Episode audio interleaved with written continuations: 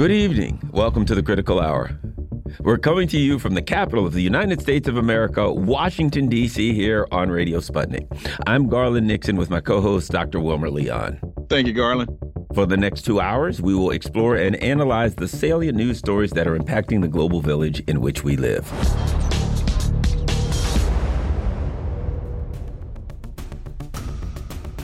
Secretary Antony Blinken has made it clear that he believes the U.S. must set the rules for the world. Also, Washington seeks to upgrade its ability to fight economic wars. Joining us now to discuss this, we have Dr. Ken Hammond. He's a writer and professor of East Asian and Global History at New Mexico State University. Ken, welcome back to the Critical Hour.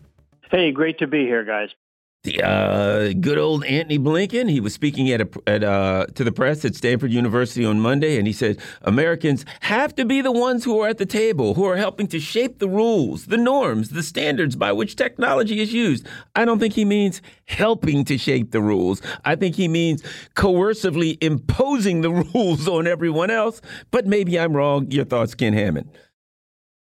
Well, I mean, this is just such a straightforward. I mean, in in in, in certain ways, this is just such a refreshing thing. He's actually saying what we understand is the case, which is that it's the United States, it's American capital that makes the rules, imposes those rules on the world. And if people don't like that, if other countries can't go along with that, if other people want to pursue their own courses, they're going to face consequences. They're going to face problems coming from the United States. It was a very straightforward statement on his part, you know, couched in this language of national security and technology transfer and all that. But basically just laying out the idea that it is the United States, which is the one power in the world that is legitimately entitled to set the agenda for everybody else. He says, if we're not, if the United States isn't there, then someone else will be. And these rules are going to get uh, shaped in ways that don't reflect our values and our interests. Someone else will be. And what that takes me to is a story we discussed yesterday about, I think it was Indonesia and China and the bullet train and the fact that now high speed rail is in Indonesia thanks to China, and the fact that Indonesia went with China because China was willing to be very flexible with their terms and absorbing costs and other things that made it cost effective for Indonesia to have high speed rail. And the United States would never have done anything like that. And I just think about the IMF and the World Bank and how uh, usurious their terms are. So the fact that the United States isn't at the table doesn't mean it's a bad thing for the geopolitical landscape. Oh, quite the contrary. And this, I mean, that that case with Indonesia, and it's not just Indonesia. China has uh, been very clear, and there have been a number of articles recently about this, about its its willingness, its its eagerness, indeed, to help other countries develop their domestic infrastructure and high speed rail. Which, after all, the technology exists. It's they know how to build it. They've refined this over the last couple of decades to the point where China has a high speed rail system that integrates the entire country in a way that really no one else has, and certainly the United States, which can't even build a train to run between San Francisco and Los Angeles. You know, uh, we're just not even not not just at the table. We're not even in the room. You know, so uh, this this this idea that somehow the United States is going to thwart China's technological development is just it's laughable in many ways because China is at the cutting edge of, of of a wide range of technologies and their willingness to share those. And as you say to be adaptable to be flexible not to say you know you do it this way or we're not playing but to say how can we work together on this? This is exactly what's going to position them to become more and more engaged with the, the, the developing world, people in Asia, Africa, Latin America, in ways that are you know mutually beneficial as as they like to say but it's it's just an accurate assessment or an accurate description of those relationships so yeah this is this is an area where where I think we're going to see a lot more development uh, in the in the coming years you know uh, other thing uh, really oh, sure. quick, really, really quickly it, this also makes me think about the meeting between Blinken and the Chinese in Anchorage, when the Chinese basically got up and walked out of the room and said, We're not going to sit here and let you lecture us and think that you can speak to us in such an insulting and demeaning manner. And they got up and left Tony Blinken sitting in the room by himself. well, I think, you know, we've we've talked about this a few times in the past that that China at, in, the in the you know the third decade of the 21st century is no longer in a position where it has to uh, in any way sort of subordinate itself or accommodate itself to American global domination. And that, of course, infuriates American political elites and economic elites who are used to running the world and having their say. And, you know, whatever we say goes that, that what Blinken just said about we set the rules and you just go along with them. China won't play that game anymore, and that uh, that makes the that makes the American elites kind of kind of crazy. And so, you know, whether it's whether it's technology development or whether it's national security on the part of the Chinese or whether it's building, you know, these win-win relationships through the Belt and Road Initiative, all of those things can only be seen by the American elites as as a threat to their power and their privileges and their profits, and that's something that that basically makes them makes them a little wacky. Well, you know, the statement by Tony Blinken Americans, quote, have to be the ones who are at the table who are helping, helping to shape the rules, the norms, the standards by which technology is used. That is the definition of multipolarity. However, as Tony Blinken does what Tony Blinken does, which is lies, in reality, when you read the rest of it, he goes on to say that the U.S. has to be there in order to shape the rules to reflect their values. Well, that doesn't sound like you're helping to form things. It sounds like you're coercively doing that. And there's only one of two ways for that to happen. Either everybody goes along with it or you impose it on them. Certainly, everybody's not going along with it. That is why I argue the United States, the neocons, the Tony Blinkens are at war with the entire world. Your thoughts? I. I think that's. I think that's increasingly and and very sadly the the state of play you know, uh, American elites are so desperate to hang on to their, their position that they're they're taking measures that in the short term, yes, they might have some negative coercive effect on China. They might have an impact that's not going to be beneficial for the people of China or indeed the people of the world. But but American elites don't care about that. What they care about is hanging on to their ability to run the world and, and enrich themselves at everybody else's expense. In the long run, though, these measures are counterproductive because all it does is is further accelerate what is already in train, which is China's emergence as a largely self-reliant, um, you know, source of innovation and development. Yes, it's going to put some obstacles in that path, but it's not going to derail that process. This is a deep structural realignment in global affairs that that's not going to be stopped or thwarted or set aside by these these short-sighted interventionist policies of, of the American government. And that's just it's a sad thing because it's counterproductive, frankly, for us, for you and me and, and uh, ordinary working American people, because this is it's it's just a it's it's really in many ways a very self-destructive long-term approach. They think that they're being tough guys and they're going to push the world around, but that era is over and they're just they're having obviously a very difficult time recognizing that. While at Stanford, Tony Blinken also makes claims about Beijing's Taiwan invasion plans. He says that they have decided to capture Taiwan much faster than previously thought, and then they may use force to do so.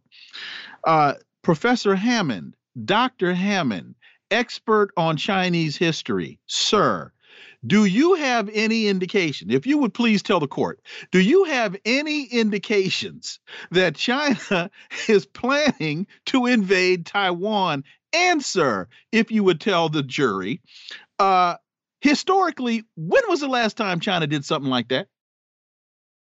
Well, China doesn't generally do that at all, and I and I think oh! that that Secretary Secretary Blinken needs to do one very simple thing, which is to read uh, the speech that uh, that uh, General Secretary Xi Jinping just gave at the opening of the 20th Party Congress in Beijing because he very clearly reiterated, re-articulated for those who have not been able to understand what China's position is, which is that this is a question, the question of the status of Taiwan is a question that'll be resolved by the Chinese people on both sides of the straits in their own way, in their own time, without any interference from the outside. And those from the outside who try to interfere are only going to find themselves frustrated. He doesn't rule out, he will not rule out, nor should the Chinese rule out the idea that they might have to, you know, at some point in order to uh, in order to avert foreign intervention, foreign interference. They're not going to rule out the possibility of the use of force to protect China's national interests. But that's not what they're talking about. He's not threatening, no one is threatening, oh, we're going to invade Taiwan tomorrow. The point is, when they say we won't rule this out, Blinken, Biden, you know, the Republicans, they all jump up and down and say, oh, if they won't rule out the use of force, that means they're going to invade tomorrow. But that's not at all what they say. Their clear position that has been maintained steadfastly, there's no change, is that this is going to be something that's resolved. It's a historical legacy, and it's something that needs to be resolved in its own way, in its own time. The, the United the United States often used trope is everything's on the table or nothing's off the table. Th- that's the same thing that the Chinese are saying. We won't rule anything out is the same thing as Joe Biden or Tony Blinken saying everything's on the table. Libertarian Institute. Washington seeks to upgrade ability to fight economic wars I have a feeling over the sex uh, over the next several months, their ability to uh, uh, to fight economic wars is going to take a dramatic turn in the opposite direction in the EU. Your thoughts? Well, I think that uh, that the situation in Europe is is quite volatile right now. The next few months are going to be a real crunch. Uh, I, you know, as you know, I'm I'm here in Italy right now for this fall, and people here are very very nervous.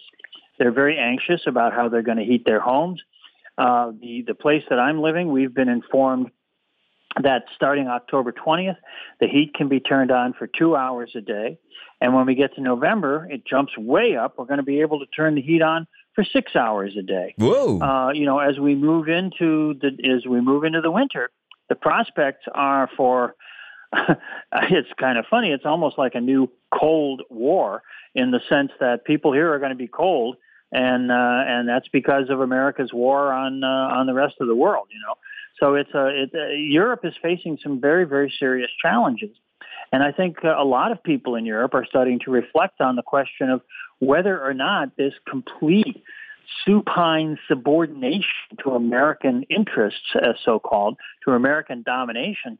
Is really the way that their their governments should be uh, acting? Is is this really what's in the interest of people uh, and of course, we ask that same question in America: Is this really in our interest? And I think it, it's it's very very clear that the answer is no. Well, I don't think I will be coming to visit you this winter in Italy, Dr. Kenneth. Dr. Ken Ham is a writer and professor of East Asian and Global History at New Mexico State University. You're listening to the Critical Hour on Radio Sputnik. I'm your host, Garland Nixon, here with my co host, Dr. Wilmer Leon. There's more on the other side. Stay tuned.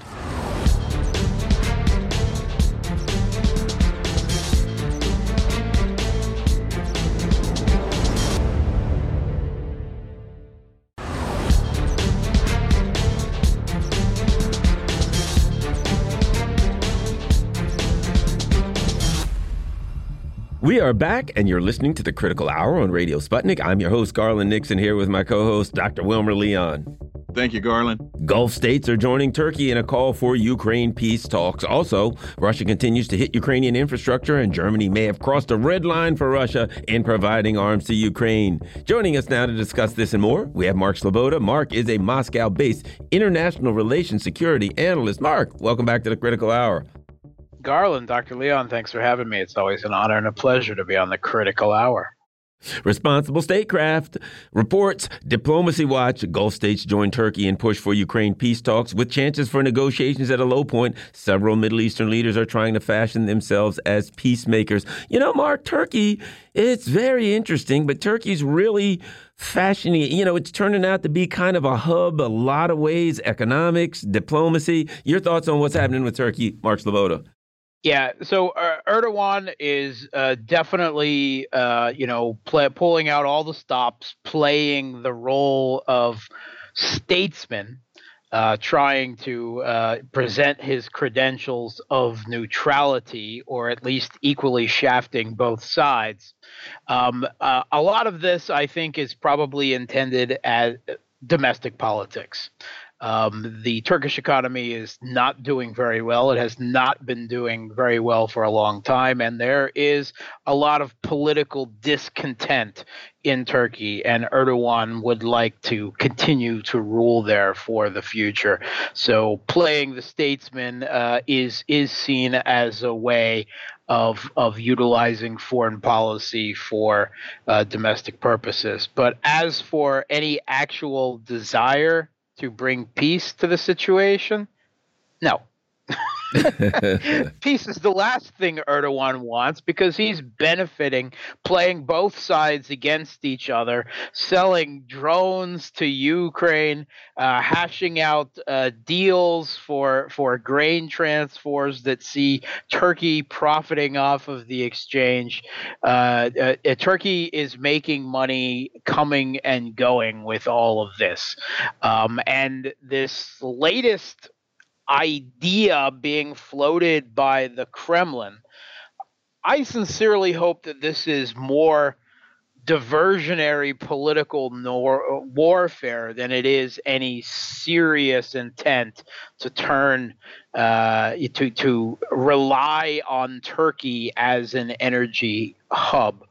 Um, I mean, Russia has previously had to rely on Ukraine and Poland as transit countries, uh, and that hasn't worked out so well. I I have a feeling that relying on Turkey, led by Erdogan or not, uh, as a transit country, or you know, necessary to get, um, you know, have a relationship with a consumer on a long-term basis. Um, I, I, I just do not see uh, Turkey as a reliable partner in that regard. Um, I, also, it is seemingly dependent on the quixotic rule of Erdogan, which could be ended at a moment's notice. It is never good uh, in foreign policy to leave so much hanging on the continued rule of one particular person. Even Erdogan could be voted out of office, although that gets increasingly difficult as Turkey uh, uh, starts to look less and less like a democracy.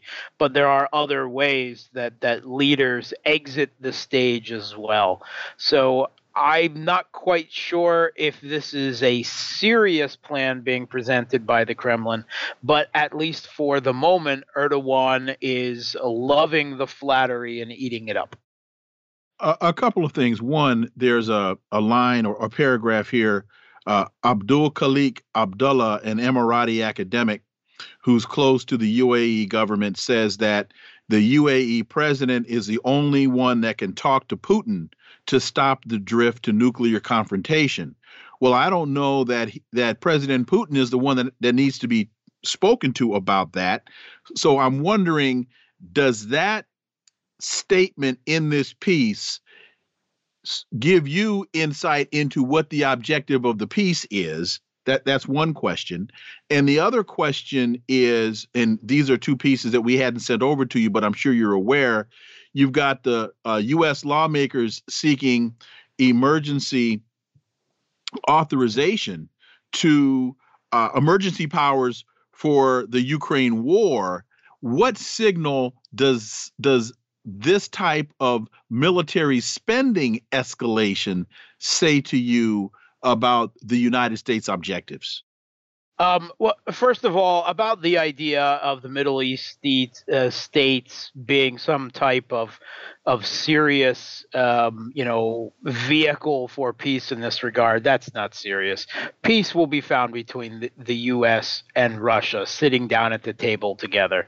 Um, I mean, the table may have to be somewhere, but it doesn't mean that East states you know whether Turkey or Qatar or or anyone uh, uh, will have any serious role in this. I think I see this more as these states declaring their neutrality in this conflict, which, considering the context that Russia is, you know, saying that they are always available for peace talks, while the West is openly saying we're not interested at all in peace and we forbid the Kiev regime from seeking peace, I think it's also a backhanded way of throwing a finger at the United States.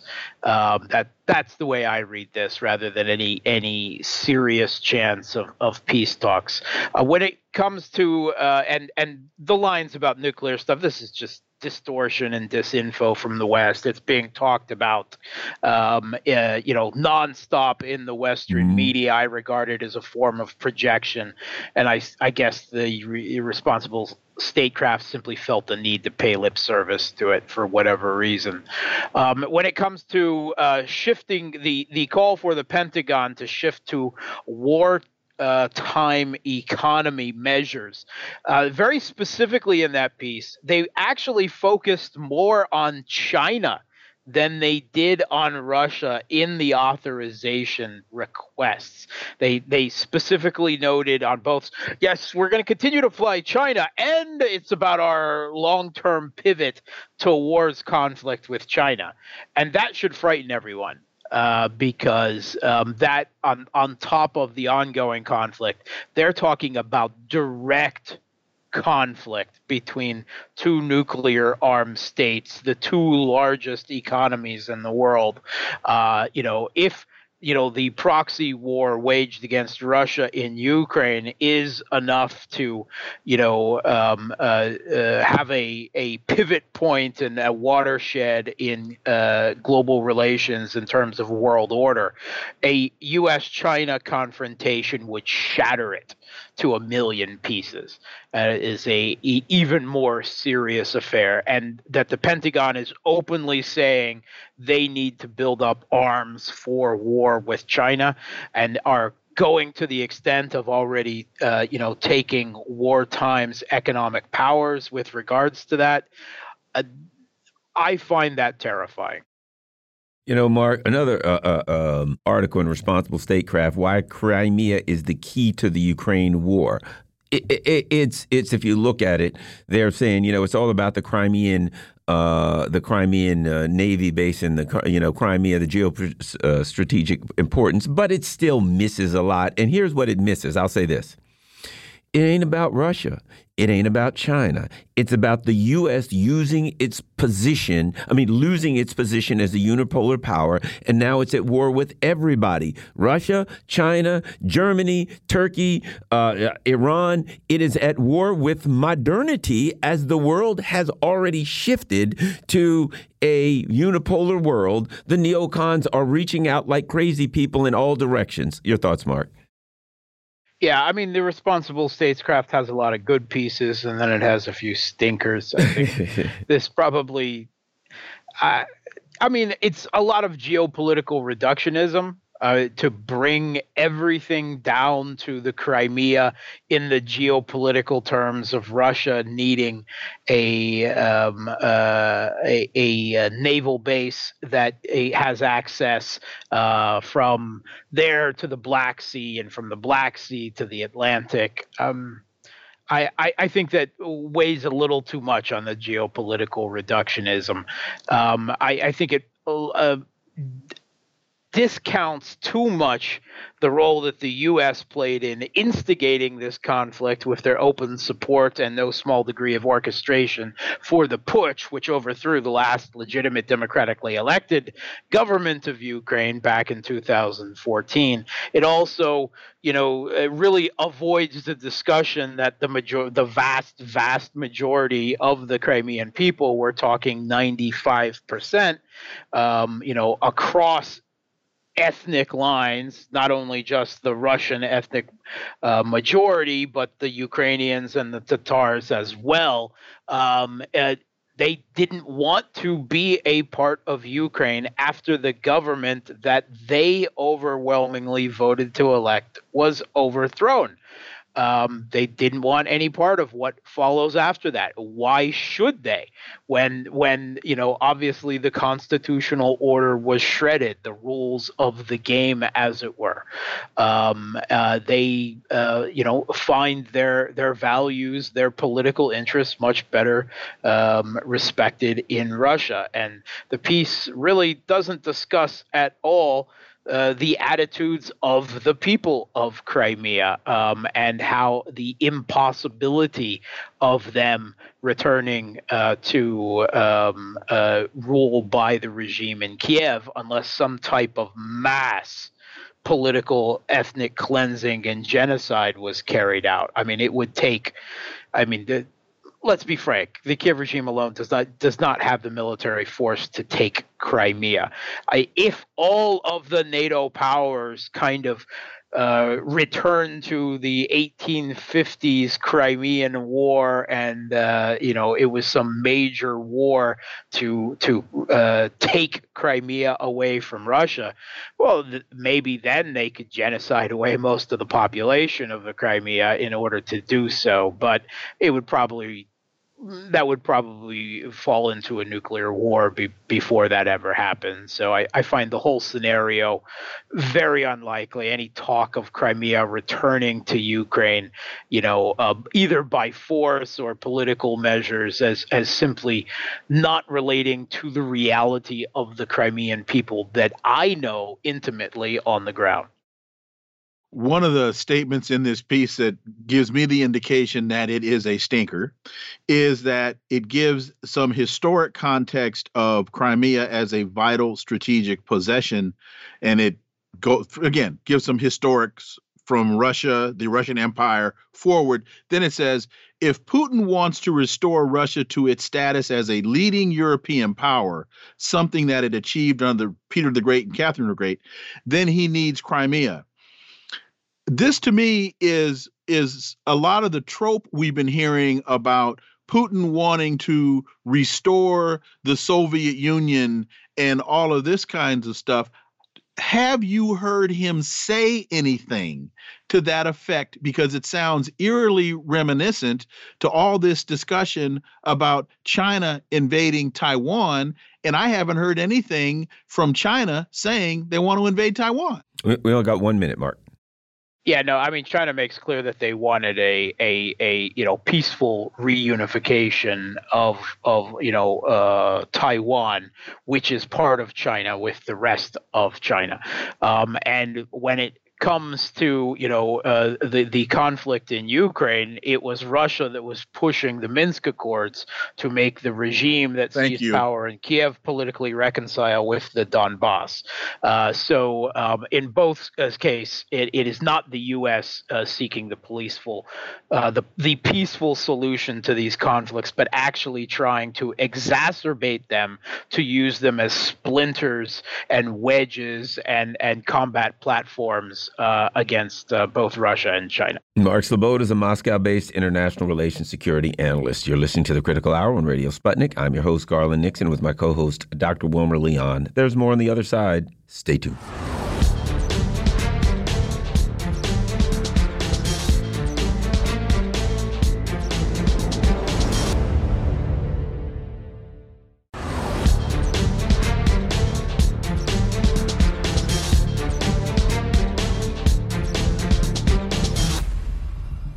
We are back, and you're listening to the Critical Hour on Radio Sputnik. I'm your host, Garland Nixon, here with my co host, Dr. Wilmer Leon. Thank you, Garland. EU Foreign Policy Chief Josep Borrell is taking heat for his overtly racist comment that Europe is a beautiful garden surrounded by a barbaric jungle that must be tamed. Joining us to discuss this, we have Dr. Gerald Horne, professor of history at the University of Houston in Texas. He's an author, historian, and researcher. Dr. Horne, welcome back to the Critical Hour.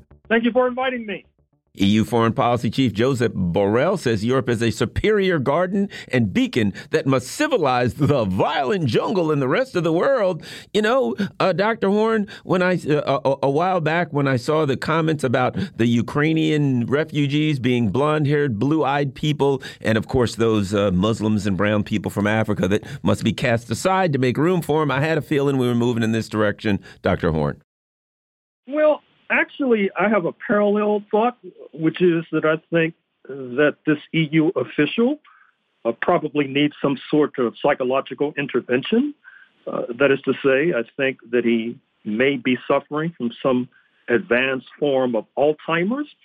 And given the fact that the United States, speaking of the Food and Drug Administration, has just authorized a new treatment for Alzheimer's, uh, he may want to get on the phone to his peer at the State Department. But as you know, since this is the United States, uh, this new miracle drug for Alzheimer's is in the five figures. So he may need to get a subsidy from his government. But seriously, uh, this is the kind of outrage that has made it difficult for the European Union and its North Atlantic master in Washington to rally support in the quote jungle unquote that is to say the rest of the world outside of the north atlantic community. Uh, just to give mr borrell a brief history lesson uh, he may recall that it was his own spain that sponsored the freebooter and pirate christopher columbus who embarked on a policy of genocide and thievery and marauding that brought back uh, tons of wealth that was then used to build and fortify this so-called garden today that he's boasting about. But uh, listeners should not be alarmed because that garden that he's boasting about, I'm afraid to say, is on its last legs. Uh, the commentary is rampant that the European Union which includes Spain, is headed over the cliff because of its harebrained policies with regard to the Ukraine, which has the prospect of having many Europeans freezing in the dark within the next few weeks, with the European economy uh, headed towards uh, what is not called emerging market st- status, but submerging market status. In other words, they'll be underwater perhaps literally, certainly figuratively. So once again, I think that what Mr. Borrell did was to betray the hysteria that's afflicting the addled brain of some of these unelected leaders in Brussels who purport to lead the European Union, uh, which is no more than a puppet controlled by the puppet master on Wall Street and in Washington talk a little bit about what I see here as a consistency of thought between what Borrell has articulated and the white supremacist nature of that, along with people like Representative Stephen King, former congressman from Iowa, who said that you you can't restore your civilization with somebody else's babies. You've got Donald Trump talking about s-hole countries uh, and saying that you know Mexicans are coming across the border and they're rapists and thieves and I mean these things get articulated. Uh, Tom Tancredo saying we want our country back as though people of color have stolen America. Um, th- there's a there's a to me a consistency in mindset here. It's one thing if it's if it's 1965, but here we are in, in 2022, and we're still dealing with the same racists. You are correct. It is 2022, and certainly there is a through line that connects Mr. Borrell to Tancredo, to Trump at all. But I mentioned 2022 because what this comment today reflects is a certain kind of hyper nervousness, a certain kind of hysteria about what the future holds, what the future portends. That is to say, we're not talking about a confident Europe. We're not talking even about a post 1945 Europe where the United States, through the Marshall Plan, felt that in order to prevent Communist Party incursions in places like Western Europe, that living standards, particularly of the middle class heading upward, uh, needed to be raised. But now the worm has turned. And because of Washington's policy, the living standards of the European Union are headed downward. They're heading south with no end in sight. And I think that that is generating hysteria, which makes 2022 uh, in many ways unlike 1945 and 1965. And that hysteria leads Mr. Borrell to rip off his mask and to bare his fangs and to show his sharpened filed teeth that make him and his policies so repugnant and ugly.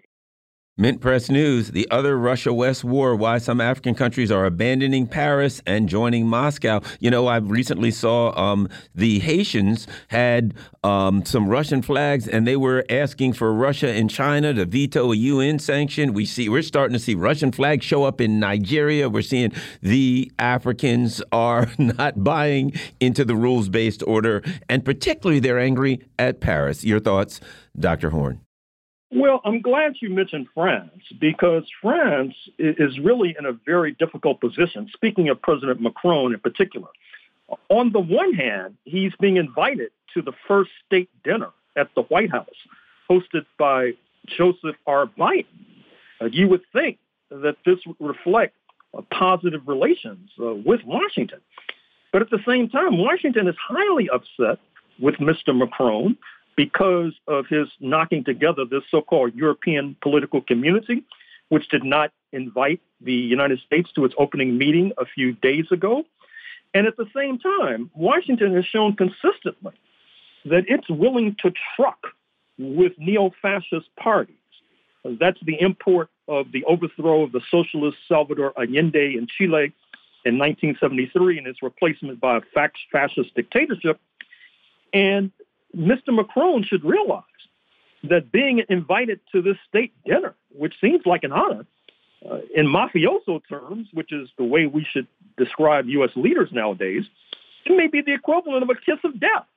Uh, that is to say, uh, they might feed him a nice meal before sending him packing back to France to face uh, uh, more turmoil. Because as we speak, he's also being challenged by the left there is a distinct possibility that a general strike will be announced in France this week as a result of deteriorating living standards, much of which has been brought on by Mr. Macron siding with NATO, which he once had called brain dead, concerning their escapade in Ukraine. So France is getting it from all sides. Uh, you see that there are erstwhile neo colonies in places like Burkina Faso and Mali and West Africa are also uh, singing an anti French tune. Uh, I'm happy to see that in, in Haiti there is a similar uh, ditty uh, being chanted, but this should not be surprising because once again, what it reflects from 30,000 feet is a general crisis of the North Atlantic community that is hitting in the first instance in its weakest limb, speaking of Western Europe, and the hysteria reflected in the remarks by Mr. Borrell is just one more bit of evidence in that regard. And following along a similar line, Burkina Faso does the coup have anti French or pro Russian undertones? The coup supporters brandished Russian flags, attacked the French embassy, and made their positions known on social media.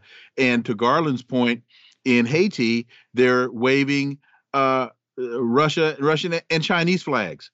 Uh, it, it's unraveling a lot faster than I think a lot of people projected. It, it certainly is, and that brings us to the hysteria concerning China, uh, which is reaching stratospheric ranges. Uh, you see this with the reportage, if I can use that term, concerning the party Congress unfolding as we speak.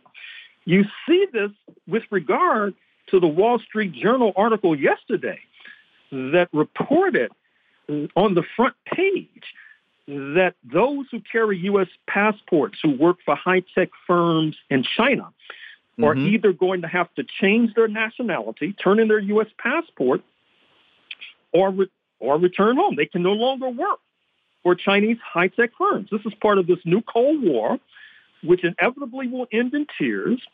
And I think that what's happening is that many wiser souls in the international community have made a determination that these moves are moves of desperation. Uh, that's the import of the Saudis basically turning their back on Mr. Biden and deciding to cut oil supply, which Mr. Biden has promised will bring consequences, his term, not mine, to the Saudis. Uh, that's the import of uh, Turkey or Turkey, uh, which has just brokered a gas deal uh, with Russia, whereby Turkey will become a hub for Russian gas that can then be, I guess, sanitized before it's shipped onward to Western Europe. Uh, Turkey also is the key to making sure that fewer migrants uh, enter uh, Western European territory. All of that has led one commentator to suggest that actually the master of the European Union might not be in Washington, it might be in Ankara. Uh, this is the sad state into which some of these North Atlantic countries have sunk. And one of the reasons being that they follow like lapdogs their master in Washington and on Wall Street. Uh, yes, and I think they follow them down a very, very dark road, and they're not going to like what's on the end of it. And we're going to find that, that that out. I think Dr. Horne within a few months. We've been talking with Dr. Gerald Horne. He's a professor of history at the University of Houston in Texas. He's an author, historian, researcher. Search for him on YouTube. Dr. Horne's on YouTube all the time. A lot of great, um, a lot of great stuff on there. You're listening to the Critical Hour on Radio Sputnik. I'm your host Garland Nixon with my co-host Dr. Wilmer Leon. More on the other side. Stay tuned.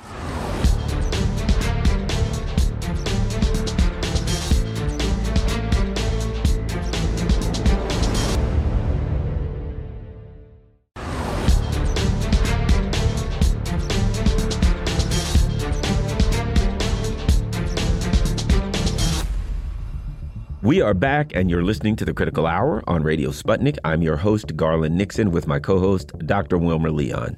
Thank you, Garland. NATO has set its sights on rebuilding Ukraine's infrastructure. Also, peace activists are demanding an end to the F 35 program, and there's plenty more to talk about with Nick Davies. Nick is a peace activist and author of Blood on Our Hands The American Invasion of Iraq. Nick, welcome back to the Critical Hour. Yes, and also the author of War in Ukraine, Making Sense of a Senseless Conflict, which will be out uh, virtually any day now uh, my book with Medea Benjamin. Let us know. We'll have to have you on to talk about it as soon as it's available. Ab absolutely. Be happy to. Let's start here. DefenseNews.com. Lawmakers seek emergency powers for Pentagon's Ukraine war contracting. Bipartisan legislation introduced in the Senate would grant the, the Pentagon wartime procurement powers, allowing it to buy massive amounts of high uh, priority munitions using multi year contracts. Well, well, well, at a time, well, you know, it's not like that we've got, you know, economic problems and people are like homeless and starving in the street, Nick. yeah, well, actually we do. as you as as I'm sure many of your listeners are well aware. This is this is incredible. I mean it's it's just one yeah, one one rule for the military industrial complex and a completely different one for the rest of us.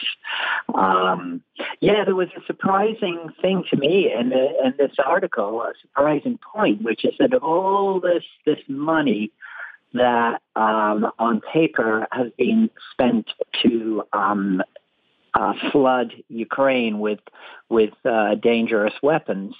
Um, in fact, only less than 3 billion has so far been spent to replenish U.S.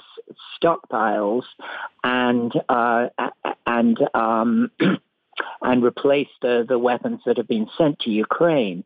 And so, really, there's there's, there's a sort of uh, um, just a flood of spending coming on these, you know, on these weapons to replenish the U.S. stockpiles, basically. Um, and but the the quantities of weapons that the Pentagon is now trying to buy are in fact out of all proportion to what has actually been sent to Ukraine. Um, they are talking about uh, building up stockpiles that, that one analyst described as building stockpiles for a major ground war. And incidentally added that this has nothing to do with China because, as he said, for China, we'd have a very different list. But this, this list uh, justified, I'm sure, in the minds of many lawmakers, and I'm sure in the way it will be sold to the public, as if this is all weapons for Ukraine. The quantities are completely out of proportion. They have only sent 20 HIMARS uh, rocket systems to Ukraine, and yet the Pentagon now, now wants to buy 700 of them. Um, on the 155 millimeter howitzers uh, that they have sent 142 of to Ukraine, they want to buy a thousand. And on the Stinger anti-aircraft missiles uh, that they have sent 1,400 of to Ukraine, they want to buy 20,000. So yes, building stockpiles for a major ground war, one really has to ask, you know, what major ground war are they stocking up for? And of course, even if there isn't a major ground war, this is just a massive, massive bonanza uh, uh, for all the manufacturers of all all these these these horrible lethal weapons. And um, but the, the, the, you know the the other aspect of that is well, are they preparing to fight a major ground war? And in fact, there's an article in Foreign Policy that is, you know, will scare you to death because, frankly, they are saying that through the war in Ukraine, they basically have to, they're saying the only way to um, accomplish the U.S. goals in Ukraine is basically to hand uh, Vladimir Putin a catastrophic defeat. And as we have talked about before, and as Medea and I have written about, the um, the Russian nuclear doctrine, in, in fact, makes that impossible. If in fact, if in fact the U.S. were to succeed at what it now claims to be, or what, or what you know, military think tanks are saying is now the goal, and to, they were to decisively defeat Russia. Uh, Russia would, in fact, use nuclear weapons before it would allow that to happen. So, uh, really, one has to look at these quantities of weapons and say, what are what are they? What are these guys planning? You know, is this for a U.S. invasion of Ukraine or is it for a U.S. invasion of Russia? Uh, yeah, 700 HIMARS rocket systems, 1,155 millimeter howitzers. And, and these are new equipment on top of everything that that, that the U.S. military already possesses, which we have been spending close to a trillion dollars a year on. Um, this, this, this, just, I mean, frankly, it, you know, it just seems like these guys have gone off the deep end. Well, I, I think there are, there are a couple of signals one can draw from this. Uh, to your point, what who are they planning to fight? Where are they planning to fight? and when are they planning to fight? That's one thing based upon the quantities that you're talking about. But one of the things that jumps out at me is it says, as drafted, it would let the Pentagon lock in purchases of these munitions, which means whether we fight or not, the money is going to be allocated and spent. These things are going to be purchased, and if they may just wind up sitting in a warehouse.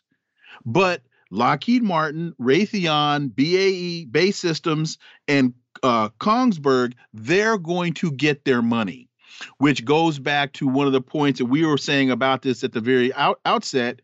This is a boondoggle for the military industrial complex.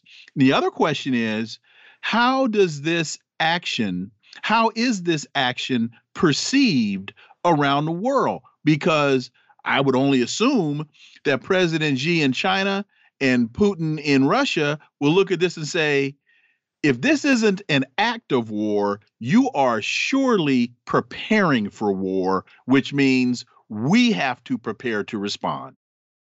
Absolutely, absolutely. I mean, I mean, if I was sitting in the, the Russian uh, general staff here uh, reading this, and, and, and I'm sure they do read defense news. Um, uh, I, I, mean, how, how how how how can we possibly expect them to respond to that, other than by uh, you know uh, quietly or noisily um, putting their uh, nuclear strategic forces on uh, at, a, at, a, state of of, of, of extreme readiness. Um, and, and, can I can I add one uh, more thing, Garland, quickly? Sure. Uh, and and and and that is uh, Nick. what last Tuesday it was reported that Secretary Lavrov said, "Hey, we want to talk to you all about we want to about starting to negotiate the end of this thing. And then Ned Price comes out and says, "Oh, that's just bluster. That's just posturing. Look at the way that Russia has sent missiles in, into Kiev. They're not. That's all just bluster and foolishness." Well, what is this? I mean, if if if if you you as the State Department claim that Russia's actions contradict they're saying they're ready to talk about peace. What does all of this preparation say to Russia and to China? Well, as uh, it, it backs up what Ned Price said, and really what you know what what U.S. and, and British officials have been have been saying uh, for months. Basically, that they, they refuse to negotiate. They refuse to negotiate with exactly. Russia exactly before the war and and ever since the war began they they have they have effectively um, uh, you know while while Turkey and Israel were mediating peace talks Boris Johnson went to went to Kiev and told uh, Zelensky, stop talking to Putin. He's a war criminal. Concentrate on defeating him. We'll be in it with you for the long run. This is this is when they talk about being in it for the long run, they are talking about a war that could, will go on for years and that, that will completely, utterly destroy Ukraine because, I mean, this war is going to, I mean, yes, the war could eventually go into Russia, but for the time being, this war is ha- is happening in Ukraine, and every one of the, these weapons, these HIMARS rockets, these 155 millimeter howitzers, they, I mean, they are all being they are all being used and to be used in Ukraine. It is Ukraine where they are exploding, where they are killing people. And, you know, whichever side whichever side is firing them, and it, it, it's it, this. This, this is a level of weaponry to, to reduce entire cities in Ukraine to rubble. Uh, Nick, um, if I if I may, let me add another article in here. So we, we're running a little short on time. I want to make sure we, I add this because I think it's appropriate. Common Dreams, peace activists, 220 plus groups demand U.S. Council, uh, cancel F 35 program.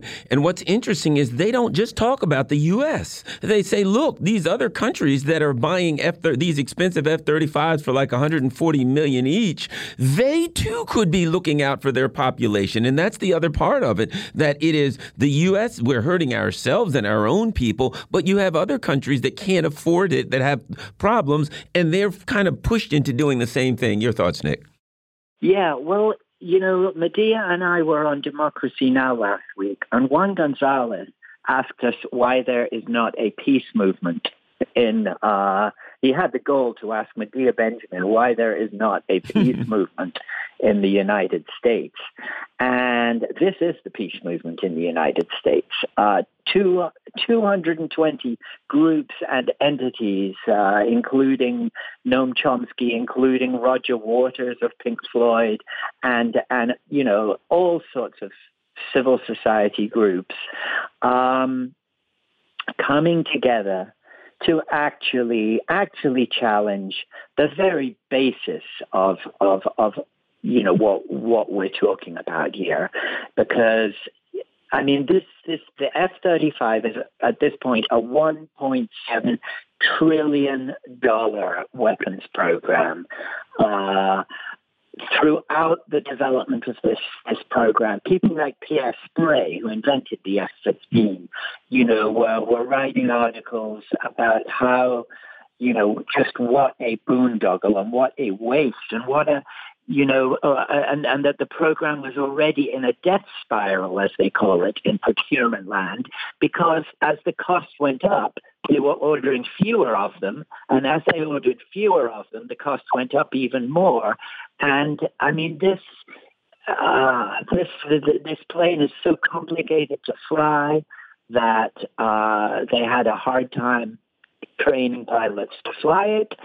Um, it it is so the the the, the coating on the the surface gives it its um, stealth uh, capabilities, you know, to hide it from radar. Although they it kind of does not actually effectively do that, but that coating is so flammable that if one of these planes simply gets hit by by uh, a couple of bullets, um, the whole thing can go up in flames.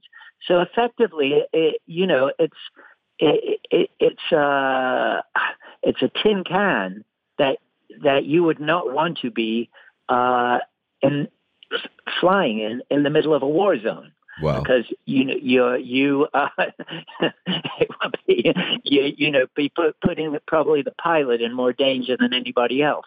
You, are uh, smoking. You're smoking at the gas station. Exactly. Well, we're just exactly. about out. We're just about out of time. Nick, time, Nick. But from what I understand, the only thing that really works well on the uh, F thirty five is the ejector seat, and uh, I think that's a good thing. We've been talking with Nick, Nick, Davies. What's the name of your new uh, book again? War in Ukraine making sense of a senseless conflict. And uh, you can go to OR Books and uh, pre-order the book right now. And, and, I think you know at this point you'll get it within within a few weeks. Uh, Nick Davies, peace activist and author. You're listening to the Critical Hour on Radio Sputnik. I'm your host, Garland Nixon, with my co-host, Dr. Wilmer Leon. More on the other side. Stay tuned.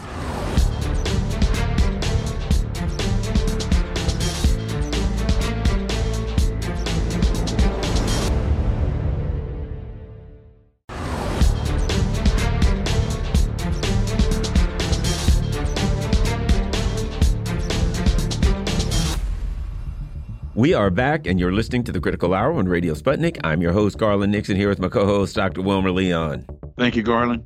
President Biden has run out of tricks to control OPEC states. Also, a break in U.S. Saudi relations could further undermine U.S. influence in the Middle East, and Australia no longer recognizes Jerusalem as the capital of Israel. Joining us now to discuss these stories and more, we have Laith Marouf. He's a broadcaster and journalist based in Beirut, Lebanon. Laith, welcome back to the Critical Hour.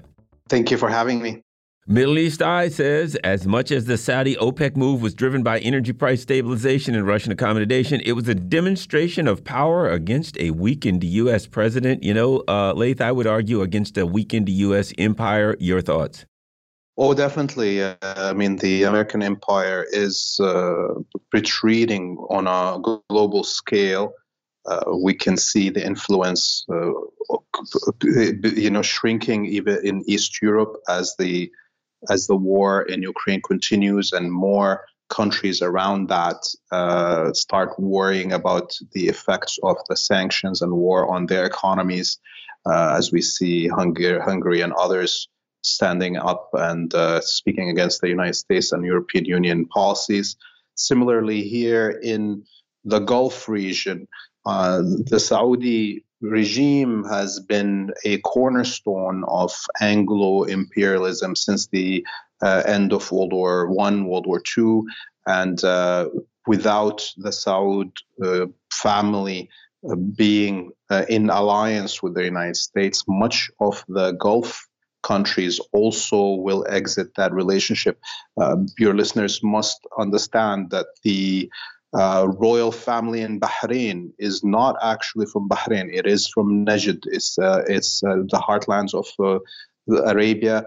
It is part of the family of the Saud family, just a branch of it. Similarly in Qatar, similarly in the Emirates, these were branches of the Saud family that the British brought in to rule those areas.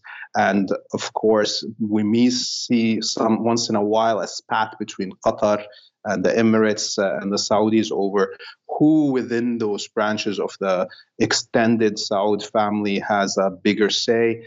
But ultimately, Saudi uh, is the largest country. It has the most finances, the most population, and it will drag the rest of the Gulf uh, coalition or uh, you know uh, into a sphere. And a weakened United States relationship with Saudi Arabia means the whole Gulf is going to uh, exit the uh, hegemony of the United States.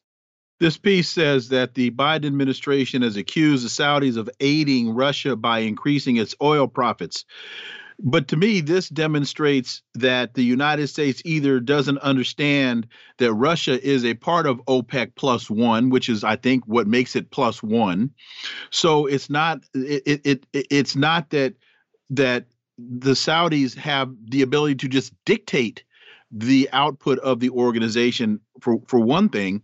And then it also demonstrates to me that the United States thinks that it just has the leverage and it has the the power as the hegemon once or once upon a time. And so it, it can't just dictate this stuff anymore. Yes and no, because uh, look, uh, no matter how much the Saudis make money, that money uh, has been always forced to be uh, deposited in Western banks. Uh, but this is actually, when we talk about the petrodollar, what we mean is the American economy is dependent on Gulf countries forcefully uh, putting their money in Western banks. In fact, uh, some of your listeners may remember the oil crisis in the 1970s when the embargo was put on the West for supporting um, uh, the, Zionist uh, colony against uh, the Arab states. You know, that money that was made from that uh, oil crisis was actually uh, the result of it was the creation of a huge bubble of money, like in Citibank and other banks in the early 80s that had billions and trillions of dollars of Gulf money uh, uh, that uh, you know suddenly was in the economy in the West, and they were handing out loans to African and Asian and Latin American countries from this money, these banks, and that is actually the origin of the third world debt. The money of the Gulf that supposedly was a punishment to the West uh, solidified the imperial reach in, in much of the world after in the 80s. And here it's the same situation. It may look like the Saudis are going to make a lot of money, but it's really American and British banks that are going to make a lot of money. Australia no longer recognizes Jerusalem as the capital of Israel. Again, Middle East Eye says Labor government reverses recognition announced by former Prime Minister in 2018, which was in defiance of international law. Your thoughts, Laith? Wow, this is a 180 uh, shift Um, I wonder how uh, this is uh, happening right now. We can see clearly part of it is there is a global consensus in humanity and all organizations working on human rights and uh, uh, and so civil societies and unions and churches and so forth. Everybody agrees that there is an apartheid uh, in Palestine, and uh, when you say apartheid, it means that there is one group that is has supremacy over another, and in this situation, it's Jewish supremacy, uh, and uh, that's where the populace in the world is, uh, even in Western countries, uh, you know, understand that. And the more and more governments, like let's say Canada, uh, the UK, the US, and others, you know, stand in in defiance of truth, factual truth that everybody can see visibly in their own eye without any story. Just looking at the images from Palestine, you know that there is an apartheid and a supremacist uh, situation. Um, and you know, clearly Australia is uh, has a huge Arab population. Maybe the shifts are already happening as as influence of those populations, second and third uh, generation becomes more apparent uh, I don't know how long this is going to last. Looking at how Canada is becoming more and more openly Zionist, uh, you know, this is you know a situation that is uh, still up in the air. So it's not a it's not a big win, but it's a definitely 180 uh, change on uh, this uh, very important issue of what is Jerusalem, whose capital is it. Foreign Minister, Foreign Affairs Minister Penny Wong said, "I regret that Mr. Morrison's decision to play politics resulted in Australia's shifting position. And I distress these shifts have caused too many people in the Australian community who care deeply about this issue. Um, and then uh, Israel's foreign minister says Jerusalem has been the capital of the Jewish people for 3,000 years. Uh, can you help me with some of that historical uh, recon- reconciliation? I mean, look, the Zionists uh, manufacture history, manufacture uh, identity. That's what it is, you know, trying to manufacture a false identity uh, around the state of Israel and enforcing it on Judaism, perverting Ju- Judaism to uh, to uh, justify supremacist and colonialist and uh, genocidal tendencies uh, is um, laughable if it wasn't tragic in terms of its results.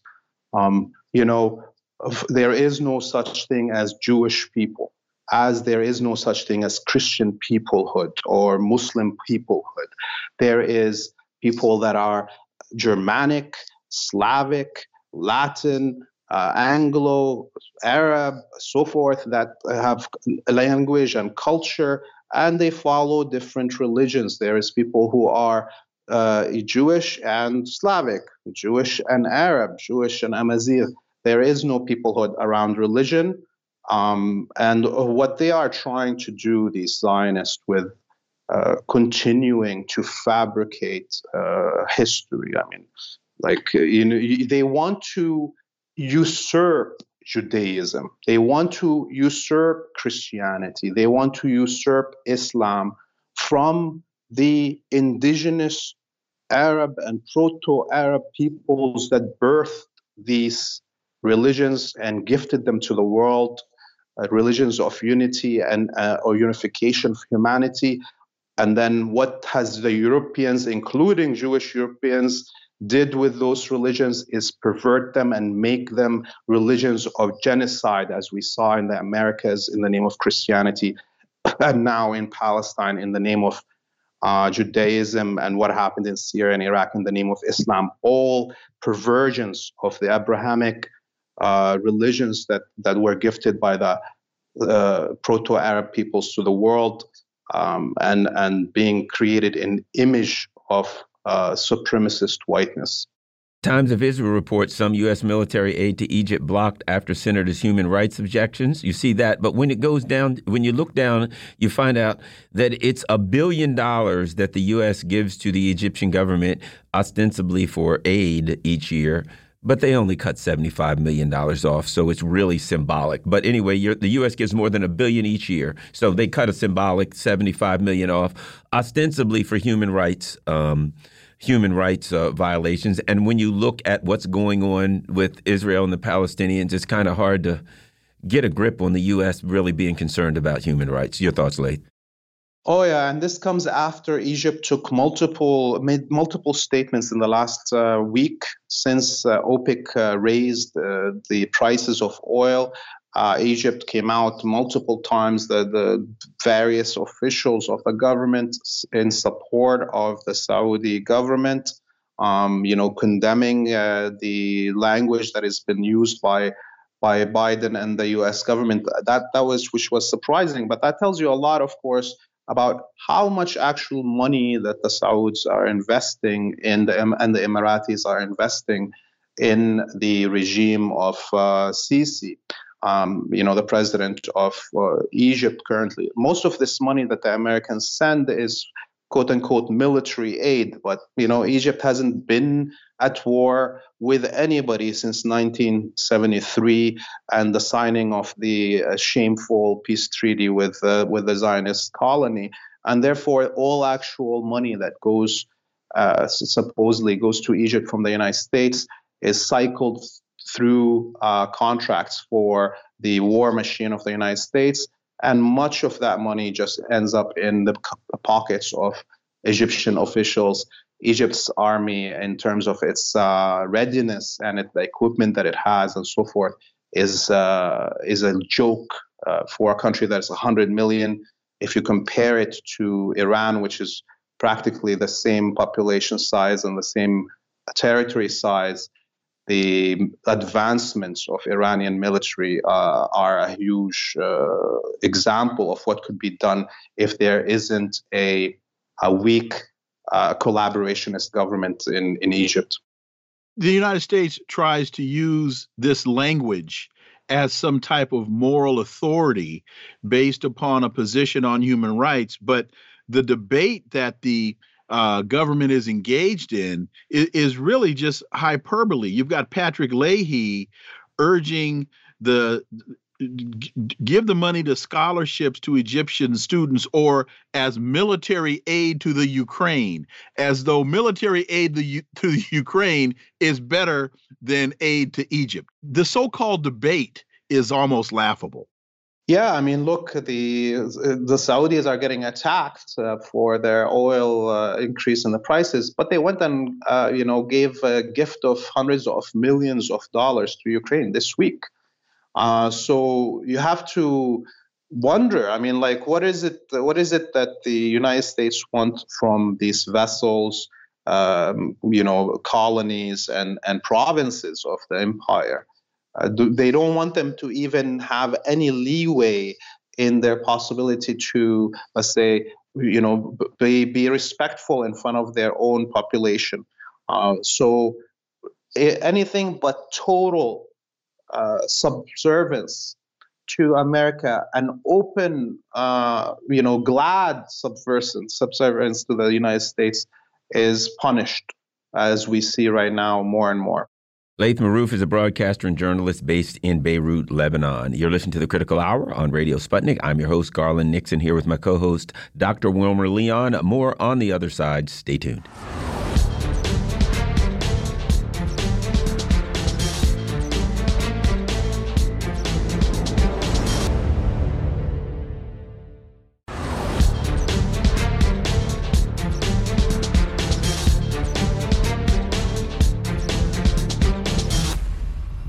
We are back, and you're listening to the Critical Hour on Radio Sputnik. I'm your host, Garland Nixon, here with my co host, Dr. Wilmer Leon. Thank you, Garland.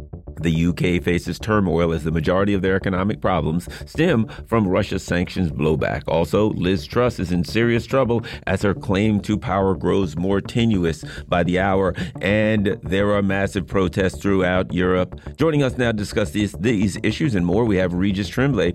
Regis is a movie making kind of guy. He's an American citizen living in Crimea. Regis, welcome back to the Critical Hour. Thank you, gentlemen. Thanks for having me. And I called you a movie making kind of guy, but I think that's a uh, a, a, rough way of saying if you can just real briefly tell people about your background in, in film. Well, uh, I started doing video, gosh, I don't know, at least a dozen years ago.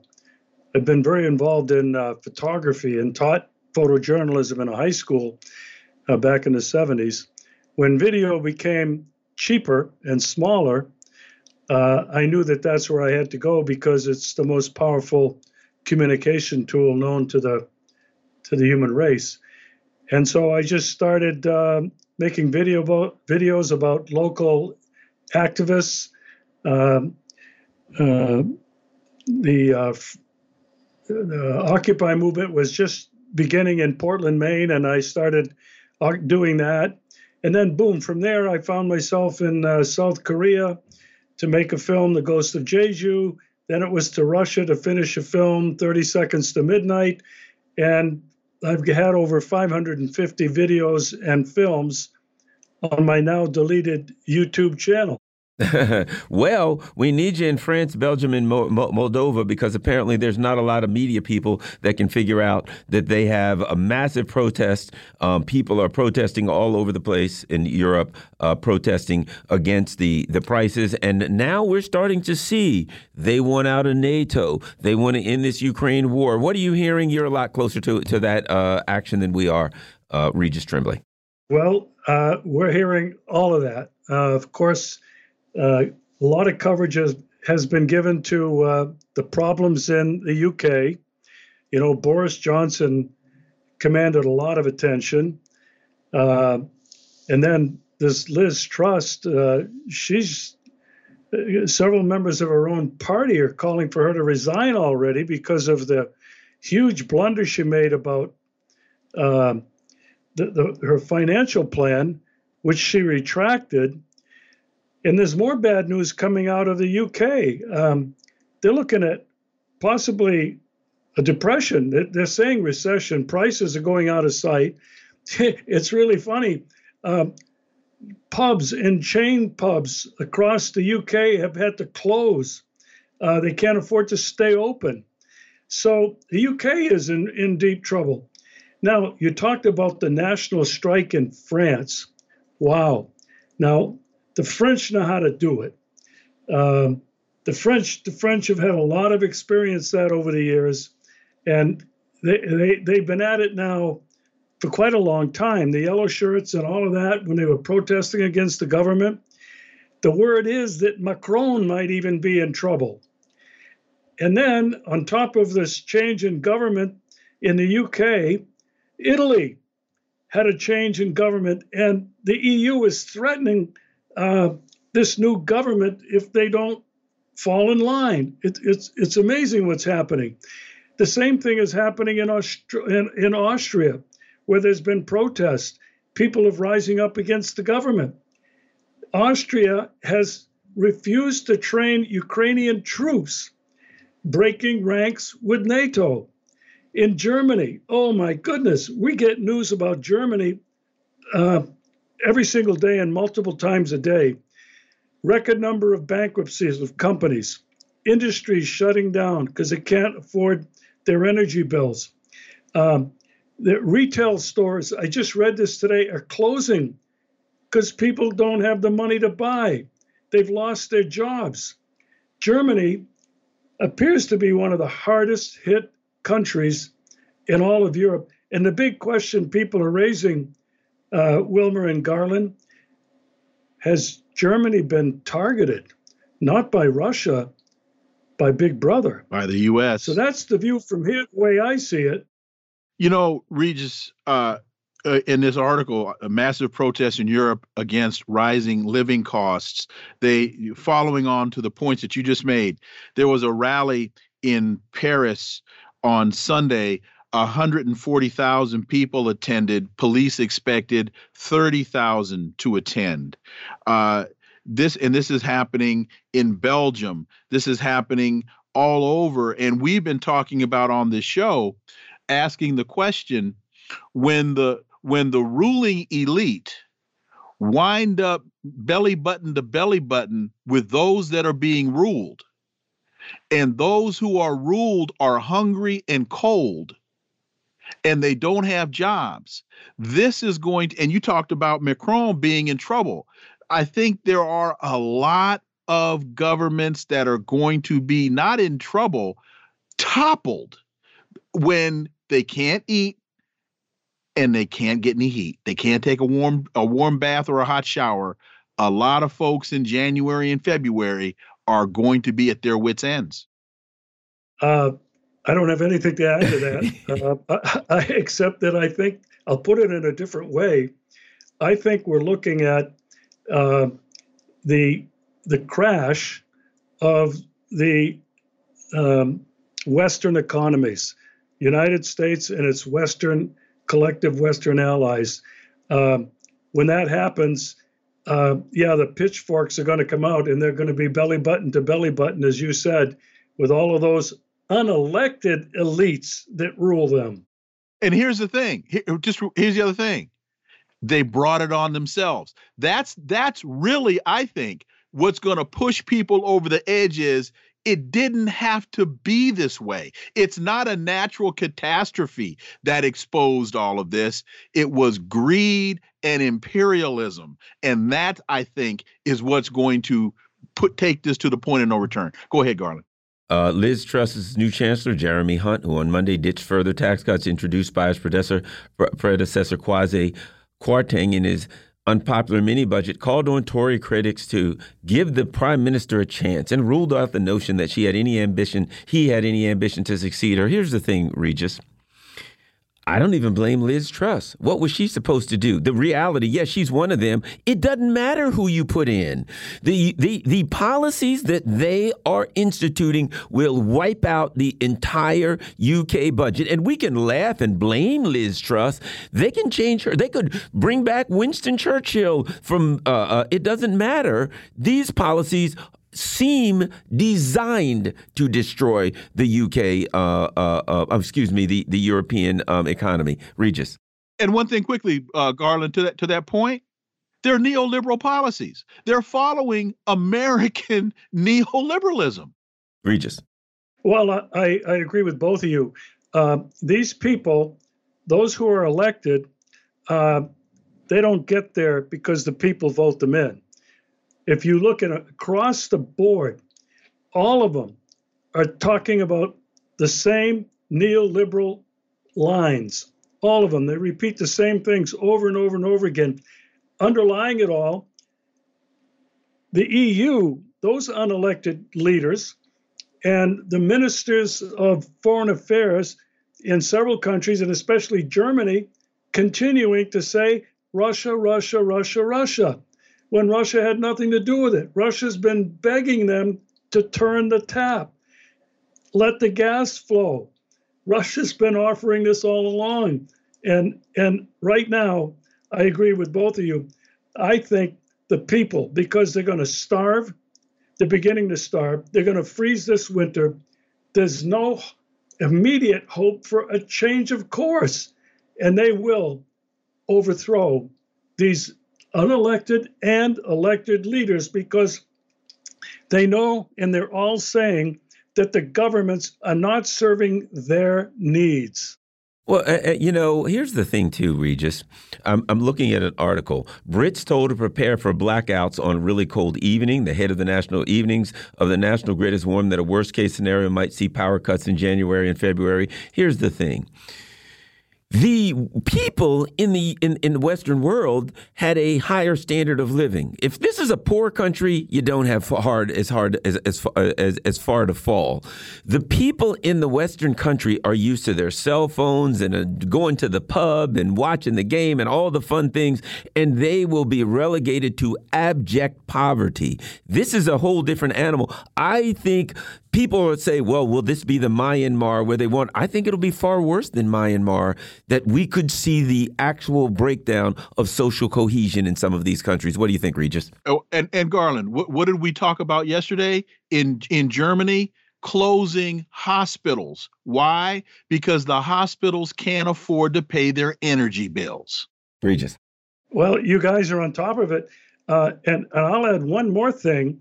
Uh, as you probably know, and we didn't talk about Ukraine, but Russia has been nonstop shelling and sending precision guided missiles into Kiev, Lvov, and other cities. Zelensky today publicly warned the Ukrainian people, told them that 30% of their electrical grid was destroyed. Many are without water. He, he told them to expect blackouts, rolling blackouts, and to prepare for a very, very tough winter. And so, even the Ukraine that's been benefiting from all of this money and weapons from NATO and the EU, uh, because of these ridiculous policies, this this extreme Russophobia, uh, they are now suffering because of what they have done bad choices, bad political decisions. Well, what what do they say? You play stupid games, you win stupid prizes. Uh, talk a little bit a, a, little bit more about the shelling and because you also have Zelensky calling the uh, the Russian shelling terrorism and you and and with the with the with the targeting of the electric grid he's calling that uh, terrorism. And the United States says when when Lavrov says well we're willing to sit down and talk and then it, Ned Price comes out and says oh that's just posturing look they're still shelling Kiev well it is a war and that's kind of what you do until somebody calls a stop to it yeah, they, I, I was laughing when you said Zelensky's calling it terrorism. Uh, wh- what do they call it when they they had that truck blown up on the Crimean Bridge? exactly. Uh, you know what? What do they call it when somebody blew up the Nord Stream pipelines? Um, what do they call it when Ukraine Ukraine has constantly been shelling the nuclear power plant in Zaporozhye? What do they call it for eight years? of Ukraine shelling the Donbass with over 35,000 deaths, many of them children, and, and somewhere to 50,000 people wounded and some for life. If that isn't terrorism, geez, that's genocide. And so I have to laugh when I hear Ukraine now, who just a week ago were boasting they pushed Russia back, that Russia's losing. Well, what's not being reported is Russia's not losing. Russia is winning convincingly, and the 300,000 extra troops will be hitting the front within a week or two or three. When that happens, this game is over, my friends. Regis Tremblay is an American citizen living in Crimea. Thank you very much, Regis. Certainly appreciate taking time out of your busy day to spend time with here with us here in Washington D.C. You're listening to the Critical Hour on Radio Sputnik. I'm your host Garland Nixon here with my co-host Dr. Wilmer Leon. There's more on the other side. Stay tuned.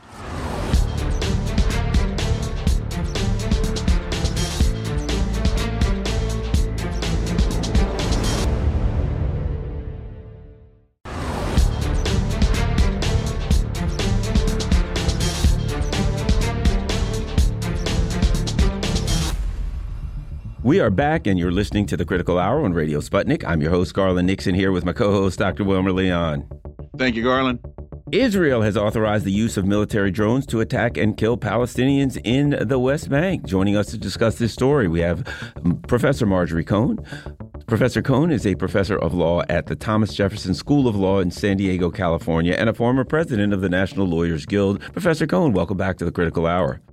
Thanks for having me. Go to consortiumnews.com, and the article is Israel authorizes military to kill Palestinians with drones in the West Bank. Israel's anti terrorism justification abridges international law, writes Marjorie Cohn.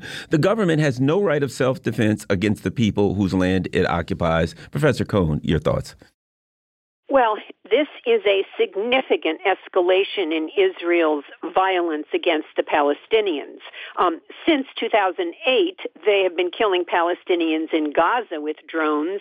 They've been using fire gas bombs and live rounds in occupied uh, Jerusalem. They've been using drones for surveillance in the occupied West Bank. But this is the first time that armed drones will be used in the West Bank and drones uh, make up 80% of the total flight hours in the Israeli Air Force. Israel justifies targeting Hamas and Islamic Jihad. Um, they call them terrorists and they say we need drones for counterterrorism uh, operations. If armed gunmen uh, are thought to pose an imminent threat to Israeli troops. But as you said, um, Israel has no right of self-defense against the people whose land it occupies under the Fourth Geneva Convention. Um, the occupying power, which is Israel, has a legal duty to protect the people under its occupation. And so as an occupying power, Israel cannot lawfully use military force against the occupied Palestinian people. Moreover, under international law, the Palestinians have a lawful right to resist Israel's occupation of their lands, including through armed struggle. And in 1982, the UN General Assembly, which is the democratic body, all of the countries of the UN, reaffirmed the legitimacy of the struggle of peoples for independence, territorial integrity, national unity, and liberation from colonial and foreign domination and foreign occupation by all available means, including armed struggle in your book uh, drones and targeted killing legal moral and geopolitical issues you you edited this this this volume uh, your introduction a fighting a fighting new way of war.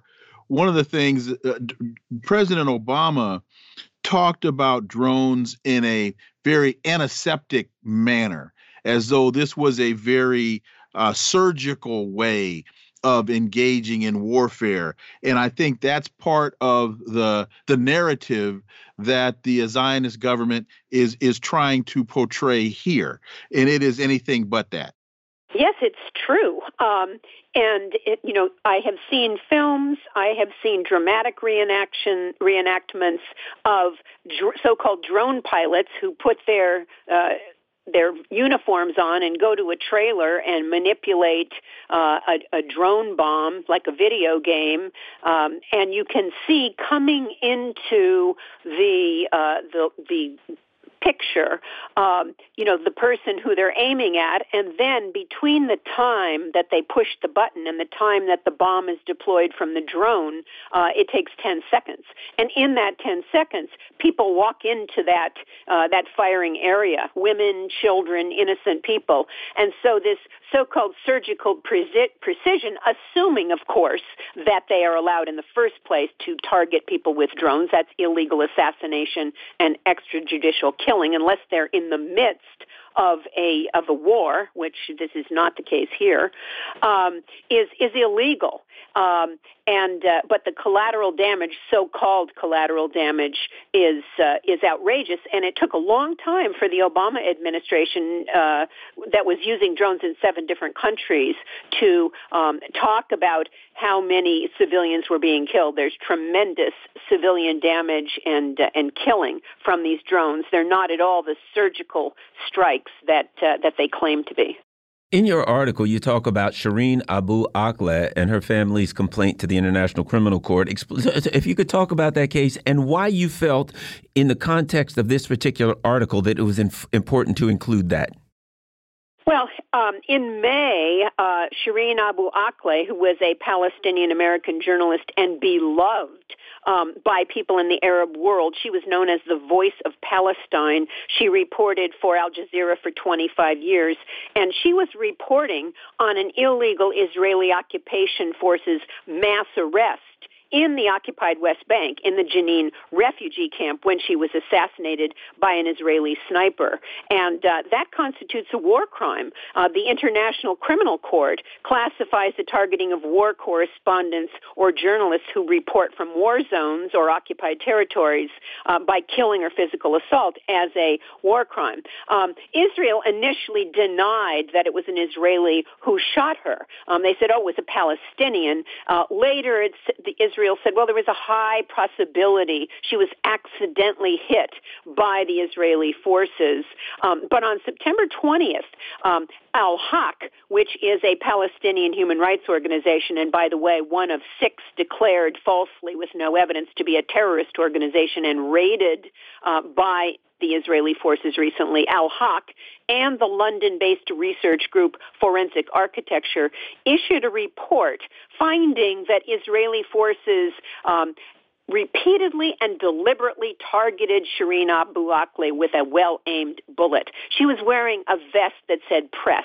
It was clearly visible to the Israeli occupying forces shooter, and I actually saw um, footage from Al Jazeera that contained a detailed digital reconstruction, which makes it very clear that this uh, Israeli sniper could see who she was. They clearly targeted her, um, and also um, they targeted a journalist uh, from Al Jazeera who was with Abu Akleh. Um, his name was Ali Al Samoudi. Um, he was shot by Israeli forces at the same time uh, as as she was, and the same day that these two groups released their report showing conclusively that um, the Israeli forces targeted these journalists, um, three organizations of journalists: the International Federation of Journalists, the International Center of Justice for Palestinians, and the Palestinian Journalists Syndicate, all filed a complaint in the International Criminal Court on behalf of Shireen's family and the journalist who was who was also shot. And uh, you know, th- there's a pattern here. Um, these six Palestinian human rights groups, which um, were designated terrorist organizations with no evidence. In fact, the CIA determined there was no evidence. Um, were raided uh, in in in August, and uh, and they were uh, you know ransacked, and and their offices were shut down. And the reason is just like journalists being targeted, um, human rights organizations. They're very prominent human rights organizations. The UN works with them uh, regularly, and and other mainstream human rights groups work with them. Um, but when any group or journalist tells the truth about what's happening um, in Israel, in, in Palestine, what the Israelis are doing in Gaza, in the occupied West Bank, um, in East Jerusalem, etc. They are targeted, and um, the the Bush the Bush administration that was a Freudian slip. The Biden administration um, enables the illegal occupation of Palestinian lands by Israel, just like all of its predecessors.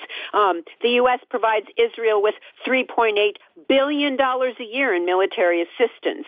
Um, the Biden administration refuses to condemn Israel for its illegal terrorist designations and raids on these Palestinian human rights groups or its unlawful assassination of Abu Akleh. And you can bet that the Biden administration is not going to say peep about this news story that got almost no coverage in the corporate media in this country that Israel is now going to be killing Palestinians with armed drones in the occupied West Bank. Uh, two things. One, you're talking about the assassination of Shireen uh, Abu Akleh and how journalists are targeted. Well, that sounds an awful lot like what the United States is doing to Julian Assange. And the second point is, or the second question is, there seems to be an escalation in these types of attacks. Is that an indication to you that uh, the Zionist government in Israel is becoming more desperate? Um, to take your second question first, yes. Um, the uh, it, on September the 28th, which is about two weeks before um, Israel announced its new intention to use armed drones in the occupied West Bank, um, the Israeli occupying forces killed four Palestinians and injured dozens more during protests in Jenin, which is in the occupied West Bank, and by the way, was also the site of the assassination of Abu Akleh. So yes, I think that um, perhaps the resistance by the Palestinians uh, is getting stronger, and uh, Israel is is escalating its uh, its illegal um, violence against the Palestinians. And your question about Julian Assange is a good one. Um, actually, I was recently on a program that talked about Shireen Abu Akleh and Julian Assange on the same program. Julian Assange um, is in a prison in London, and the Biden administration is is trying to extradite him to the United States, where he would face 175 years in prison um, for charges under the Espionage Act for doing what? For revealing evidence of U.S war crimes in Iraq, in uh, Afghanistan, in Guantanamo Bay, and uh, so it, you know, and, and, this is a journalist they're targeting, and uh, WikiLeaks, Assange is co-founder of WikiLeaks. WikiLeaks published um, these documents, these classified documents, which were leaked to them by uh, Chelsea Manning, who has a new book out, by the way, and WikiLeaks did nothing other than what the New York Times, the Washington Post, Der Spiegel, Le Monde um, do, which is to publish classified information. That's what investigative journalists do. And that's why the Obama administration, which indicted more whistleblowers under the Espionage Act than all prior presidents combined, convened a secret grand jury to decide whether to indict Julian Assange and decided not to because of what has been be, uh, become known as the New York Times problem. Because if they indicted Julian Assange, they would also have to indict um, the the New York Times, etc. Well, the Trump administration uh, d- had you know exercised no such forbearance and indicted Julian Assange and is trying to ex- was trying to extradite him when Donald Trump left office. Um, um, and Biden, uh, instead of doing what uh, you know Barack, his buddy, uh, did, which is you know he, he's always in, invoking Barack and I did this, Barack and I did that, but he did not um, refuse to indict or, or dismiss, I should say, the charges against Julian Assange or drop the request for extradition the way uh, his buddy Barack probably would have done. He is going full speed ahead, and uh, if Julian Assange is ult- and this is a, a long struggle, a legal struggle in uh, in in Britain, if he is ultimately extradited to the United States and tried and convicted under the Espionage Act, that is going to chill investigative journalism, nas- national security journalism, uh, journalists who do what Abu Akleh was doing, and other um, very brave brave, courageous journalists, which is to tell the truth about Israel's war crimes, about the United States war crimes. And so we should all be very, very concerned um, about the prosecution and persecution of Julian Assange. Marjorie Cohn is a professor of law at the Thomas Jefferson School of Law in San Diego, California, and a former president of the National Lawyers Guild. You're listening to the Critical Hour on Radio Sputnik. I'm your host, Garland Nixon, with my co host, Dr. Wilmer Leon. There's more on the other side. Stay tuned.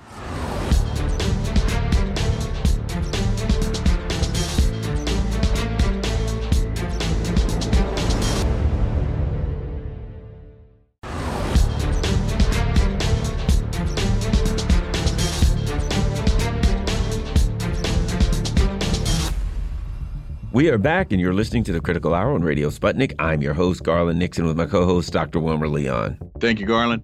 An investigative piece by Alan McLeod at Mint Press News clearly demonstrates that the BBC often acts as a tool for powerful government entities in the UK. Joining us now to discuss this, we have Ted Rall. He's a political cartoonist, syndicated columnist, and you can find all of his work at Rall, R-A-L-L, Rall.com. Ted Rall, welcome back to the Critical Hour. Thank you, Garland. Appreciate it. MintPressNews.com, Alan McLeod. The BBC to NATO pipeline, how the British state broadcaster serves the powerful. And he goes on to say, between 2018 and 2022, the number of Britons saying they trusted its the BBC's coverage dropped from 75% to 55%. Yet it still remains a giant in media. More than three quarters of the UK public rely on the network as a source. Your thoughts, Ted Rall?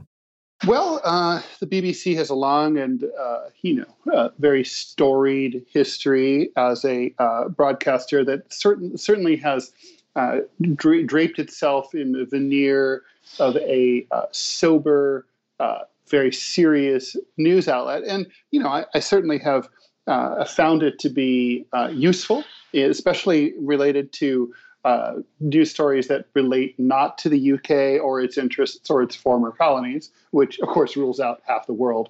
Um, but the uh, but but I think um, especially in the last uh, 10 to 15 years, as there's been uh, rising discontent between uh, people who live outside of the uh, London bubble uh, and are, are, out in what is effectively Britain's Rust Belt. These are the people who voted for Brexit.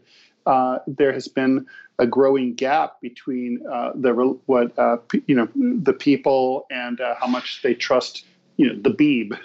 One of the things that struck me about Alan's uh, conclusion, even though this was this is stated early, or may I say his premise, he says this investigation will reveal that the BBC has always been consciously used as an arm of the state, with the broadcaster openly collaborating with the UK military, the intelligence services, and NATO, all in an effort to shape British and world public opinion. And I can remember, you know, for example, when I was in college in the late 70s, you know, I always thought of the BBC as being one of those seminal sources for honest journalism. But here he's saying it has always acted as an agent for the entities that I that I mentioned. Yeah, no, I think that's right. I mean, look, if uh, if you were looking at a story on the BBC about uh, you know a situation in say Laos where uh, the UK doesn't have uh, very direct interests. Uh, you know, it probably would be uh, the way that you and I both thought of it when we were younger. Uh, but you know, it's certainly in Britain itself. Uh, it's been a direct. It always has been a direct executor of uh, state propaganda, you know, whether for better or for worse. I mean, I can think of, for example, during World War II, it was the BBC that broadcast, uh, you know, exiled uh, French General Charles de Gaulle's uh, coded messages to the resistance and the Free French uh, in occupied, uh, you know, France. Now, obviously, there's nothing wrong with that, but that's a state enterprise. That's not journalism. That is a state. That is literally um, spying and uh, espionage being uh, broadcast over the airwaves. That's not something that a straight news outlet would ever do for a, for a government. But the BBC has played that kind of role over and over and over. And as the article in Mint Press News notes, uh, you know, the, the BBC was, uh, you know, gavel to gavel coverage of Queen Elizabeth's uh, funeral services, which were, I think, six or seven days long. Um, and they had a whole plan for that. I mean, they didn't cover it just like we're a news outlet and this is news and we're going to cover it. Uh, you know, this this is all part of the majesty of the Brit of the British state and, uh, and and sort of trying to promulgate that mythos. I mean, let's face it. Uh, you know, funeral services are not news. they're, they're, while they were doing that, they were not covering actual news as it was happening in the UK and around the world. Here's another thing. They've got a couple of people. Suleiman Radmanish, he worked for BBC World Service, helping to produce content targeting the Afghan population. During the same period, he worked as a video, video editor for NATO, editing short PSYOPs clips. He he ended his work for both of them when the U.S. and the UK left Afghanistan. They go over to bring another guy, Bojan Lazic, at the same time as being a full time psychological operations specialist for NATO. He moonlighted as a BBC technical consultant. This employment coincided with NATO's bombing of Lazic's native Yugoslavia. So we see there literally have the NATO people working at the same time, doing the same thing for BBC that they are for NATO. Your thoughts, Ted?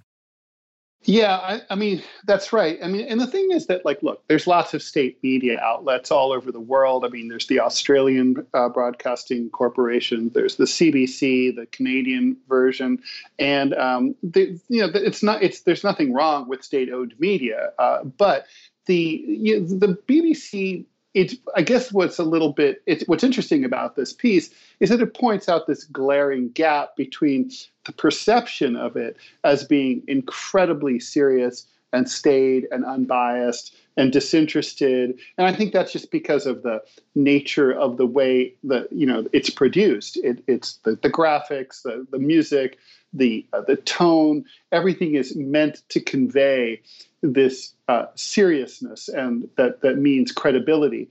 But there's a you know the reality is that it is state propaganda especially when it relates to the UK itself and its own issues.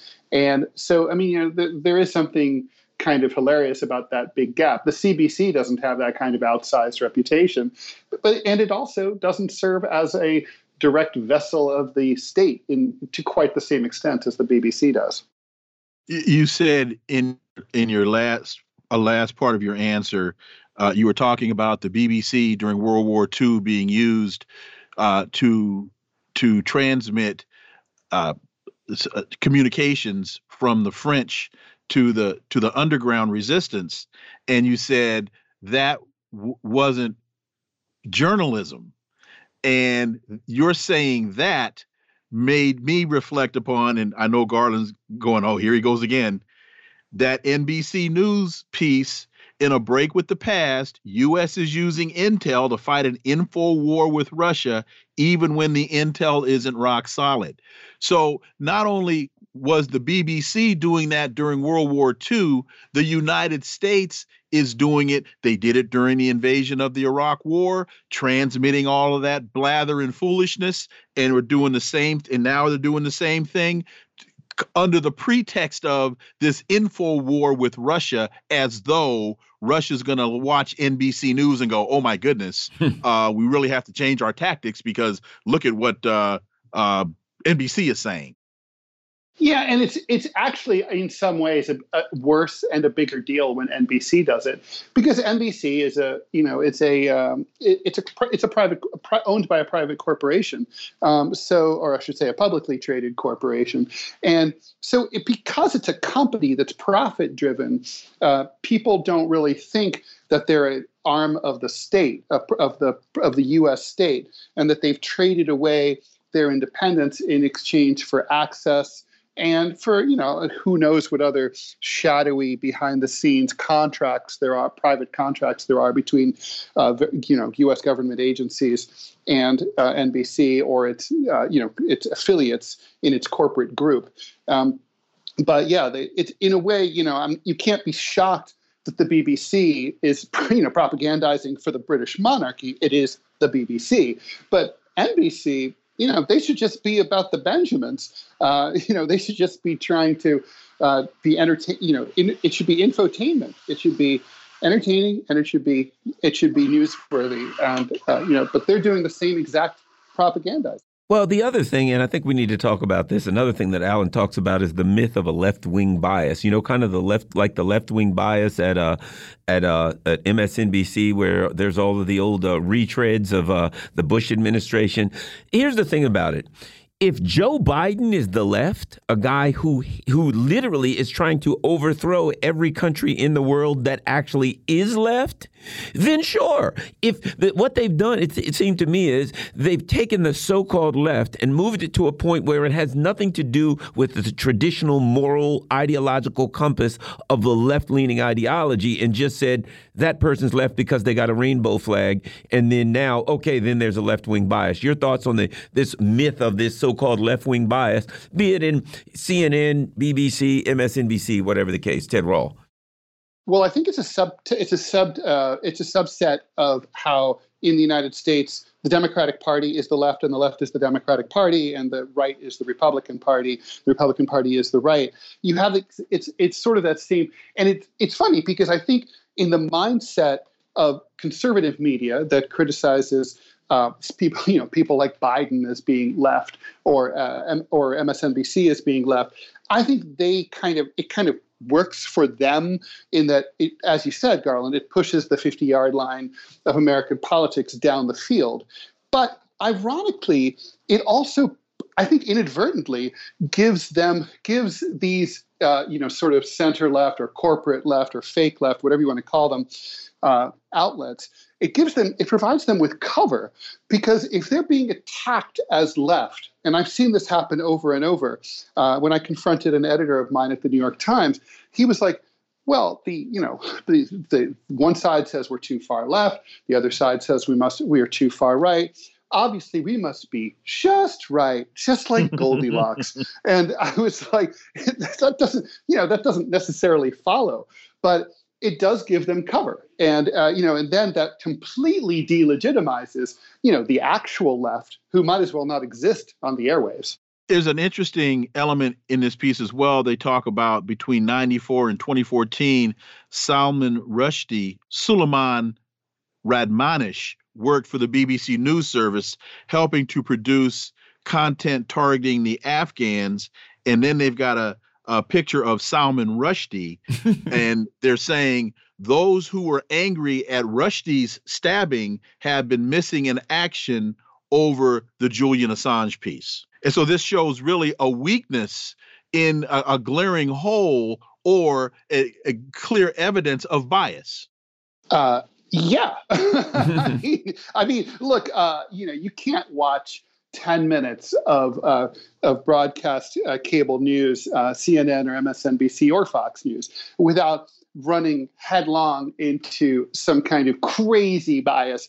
Uh, as I always like to say, and I will keep saying, it's always about usually 99% of the time, it's more lies of omission than lies of commission. Mm-hmm. It's always what they don't tell you. It's always right. what they leave out. It's always it's always the absence of context, and um, you know, or the or comparisons. You know, like uh, you know, those of us who are accused uh, of whataboutism you know, whataboutism is a way to say that we should that you know people should be able to talk about stories devoid of context. Whataboutism is about context, and uh, you know, context matters in news.